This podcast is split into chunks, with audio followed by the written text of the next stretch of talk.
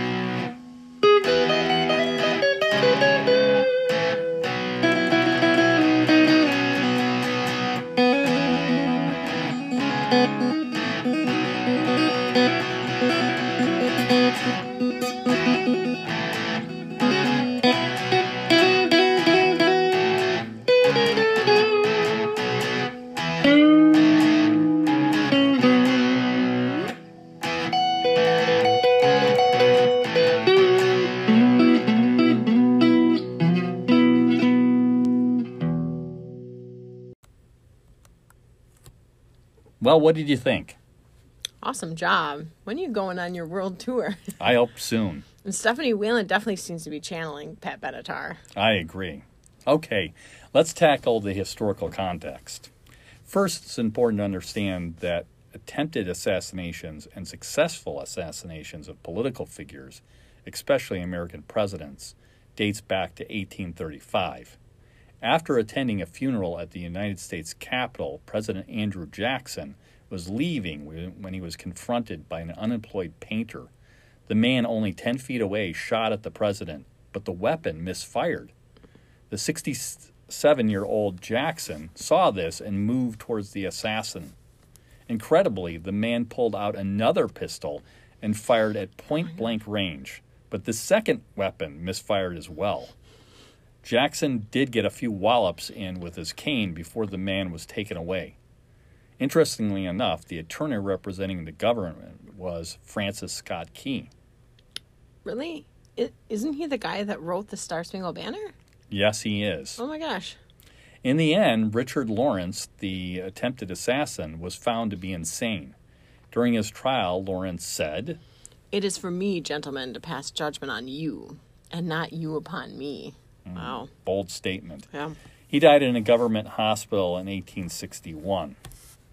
Unfortunately, since 1835, there has been three more attempted uh, presidential assassinations.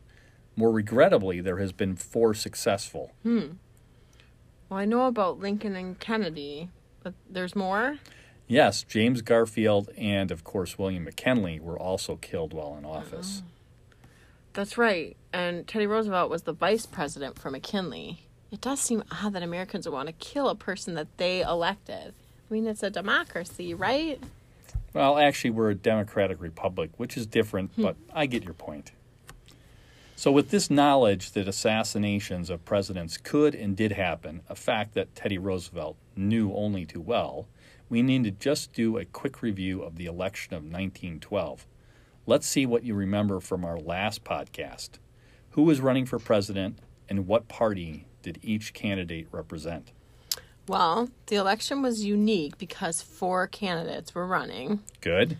Um, well, Teddy Roosevelt, of course, who was running under the Bull Moose Party, the Progressive Party.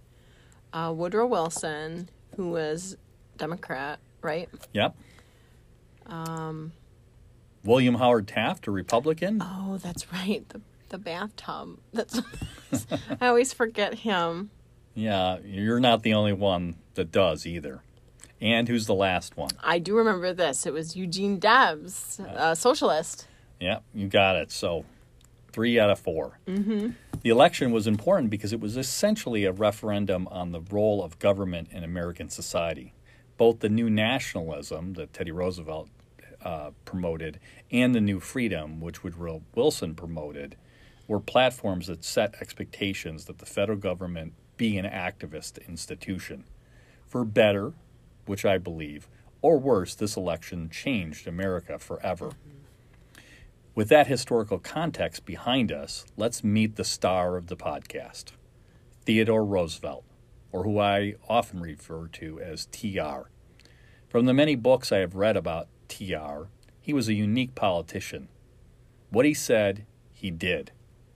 For example, his most famous quote is The man who is actually in the arena, whose face is marred by dust and sweat and blood, who strives valiantly, who errs and comes up short again and again, because there is no effort without error or shortcoming, but who knows the great enthusiasms, the great devotions, who spends himself for a worthy cause, who, at the best, knows in the end the triumph of high achievement and who, at the worst, if he fails, at least he fails while daring greatly, so that his place shall never be with those cold and timid souls who knew neither victory nor defeat.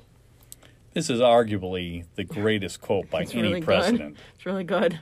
It's also a very long one. but what makes this even more perfect is that during the election of 1912, he really lived by those words. On uh, October 9th, according to historian Edmund Morris, TR gave 30 speeches alone. In just one day? Yes. By the time he arrived in Chicago on the 13th, his voice was barely above a whisper.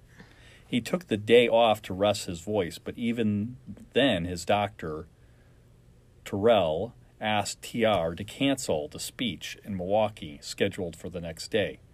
TR told the doctor that even if he could not speak, at least the people of Milwaukee could see him. On October 14th, TR arrived at the Gilpatrick Hotel, which is now a Hyatt, on North 3rd Street. Before going to the speech, he took a nap, something he rarely did, and ate dinner alone, avoiding conversation, conversation something he really hated to do. Unbeknownst to TR, he had been trailed. John Schrank, a 36 year old bartender from New York, had traveled over 2,000 miles through eight states to confront Roosevelt. Why? Well, one of Schrank's hobbies was studying the United States Constitution. Hmm, interesting. Based on his studies, he believed that his it was his duty to protect the Constitution if somebody should attempt to violate it. Seeking a third term, as TR was doing was enough for Schrank to put a plan into place to kill the former president.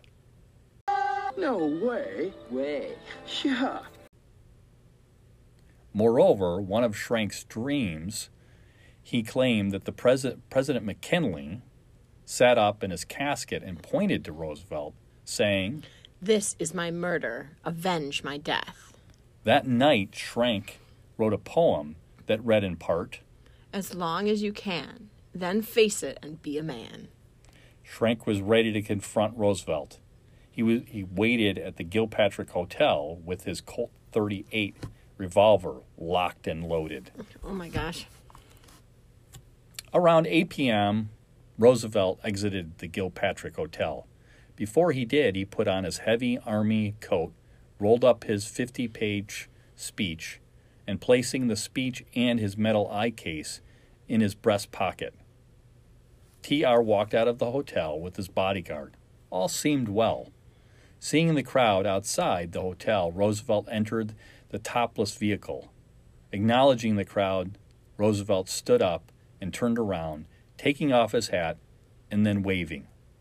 Schrank jumped at this opportunity to push himself forward, getting within six feet of the ex president. Albert Martin, TR's stenographer, was the first to see the gun. Martin, a former football player, leaped at Schrank as he fired. The bullet hit TR in the chest, going through his coat, his eye case, and his speech. At first, TR was not sure he had been hit. One passenger in the car thought, He'll never get up again. TR being TR did get up. In fact, his reaction is somewhat perplexing. When TR noticed that Martin had Schrank in a headlock, he said, Don't hurt him. Bring him to me. As Martin did so, he gave Roosevelt the gun. TR took Schrank's head in his hands, looked into the assailant's eyes, and asked, What did you do it for? Pretty sure if someone had shot me, I wouldn't be asking that question. I don't mean either. When the crowd understood that Schrank had fired on Roosevelt, they began to yell. Lynch him. Kill him. Teddy Roosevelt declared, Officers, take charge of him and see that no violence is done to him. Wow, that's a that's an amazing story. I really can't believe that I've never heard it before. Wait, you think the story is over? Like I guess Roosevelt shot. Um, they've got the guy who shot him in custody of the police, and I'm sure Roosevelt left to go to the hospital or to get medical treatment. Right? Two for three isn't bad. Roosevelt wasn't going to the hospital when he had a speech to give. No, you're making that up. There's no way he would give a speech after being shot. I know it's hard to believe, but you know what they say history is sometimes stranger than fiction. Oh my gosh! All right, tell me more. Okay. Well, while the police were taking Schrank to the police station, Roosevelt demanded to go to the auditorium. His doctor did ask him if he had been hit. Roosevelt found, found a hole in his coat. When he pulled out his hand, he noticed blood. Oh, Seeing the blood, Roosevelt said, he pinked me. What does that mean? He shot me. Oh, okay. Dr. Uh, Terrell told the driver to go to the hospital. TR refused, saying, You get me to that speech. When Roosevelt got to the auditorium, the doctor examined him and found a hole the size of a dime, but no bullet. The bleeding had stopped, but TR's right side had turned black. He told the doctor that he had no problem breathing. Terrell asked uh, TR to go to the hospital again. He said, No, gentlemen, let's go in. Before entering the stage, he pulled out his speech, noticing a hole in it. When the crowd was told that Roosevelt had been shot, a man in the crowd shouted. Fake, fake. Roosevelt showed his shirt to the audience, which had a blood stain about the size of a hand. Wow. Oh, I see you have a picture of it there. Oh my gosh, that looks like a lot of blood. Please tell me he's going to go to the hospital now. Sorry, he still has a speech to give. he began his speech by declaring, It takes more than that to kill a bull moose. Oh my gosh, that is amazing. As the audience cheered him, TR staff positioned men in front and back of him, hoping to catch Roosevelt if he fell. At one point in his speech, an elderly woman asked him to sit down. TR responded by saying, I thank you, madam, but I don't mind it a bit. At another point, Roosevelt looked like he was going to collapse. He stopped his speech, asked his doctor how long he had been speaking. Terrell responded, about 45 minutes. Oh my gosh, really? Roosevelt smiled and said, I'll talk for a quarter hour more. and that's exactly what he did. Historians believe he spoke for about 84 minutes before going to the hospital. Oddly enough, when TR attempted to leave the building, the audience surged at him. At about 10 p.m., Roosevelt finally was on his way to the hospital. When he arrived, he sent a telegram to his wife, who was in New York. He told his wife the wound was, Trivial. and that he was in. Excellent shape. Of course, none of that was true. After some x rays, it was determined that Roosevelt should be moved to Chicago's Mercy Hospital. Back on his private coach, the Mayflower, TR arrived in Chicago at 3:30 a.m. On the way, he ate and even shaved before going to sleep. The X-rays show that the bullet was only inches from his heart. Oh my gosh. Oh my gosh. During his time at Mercy, he received thousands of telegrams. He responded to about 2,000 of them. His favorite telegram came from Vincent Baldwin, who wrote, Dear Mr. Roosevelt, I hope you are getting on nicely, for I want you to be our president. If I was a man, I'd help you and I'd work hard for you and tell the people how good you are, but I'm only 10 years old. I am sending money I made selling flowers to help you $10, and I want you to keep it. I pray every night that you will soon be well, and I know that God is helping you. My brother, who is five, prays too. Of course, Roosevelt dedicated a reply and signed it. After spending a week in the hospital, TR returned home in time to celebrate his 54th birthday. He even gave a speech at Madison Square Garden in late October to a crowd of 16,000. They played one of his favorite songs. Hit me with your best shot? No. Onward Christian Soldiers. Close. Yeah. the crowd gave him a standing ovation that lasted 40 minutes. Oh my gosh. On October 5th, Roosevelt found out that he had lost to Woodrow Wilson. Oh.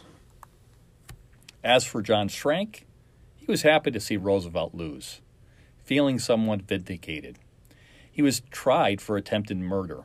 Schrank was somewhat of a celebrity in jail. Oh, I see. You have a picture of him here. He's standing next to a police officer, but they're both grinning. They look like they're best buddies or something. Yeah, very odd picture, right? Yeah. At his sh- trial, Schrank was found to be insane or mentally ill. When uh, told that Roosevelt had passed away in 1919, Schrank claimed, Personally, I admired his greatness. Schrank lived in an asylum until his death in 1943.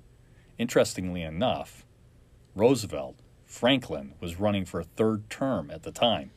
Thankfully, Schrank mm-hmm. wasn't able to influence this election, which FDR won. Schrank's body, body was donated to Marquette's, Uni- Marquette University's medical school. I wonder if the students knew who they were, you know, studying on. Uh, probably doubtful, but we'll never know.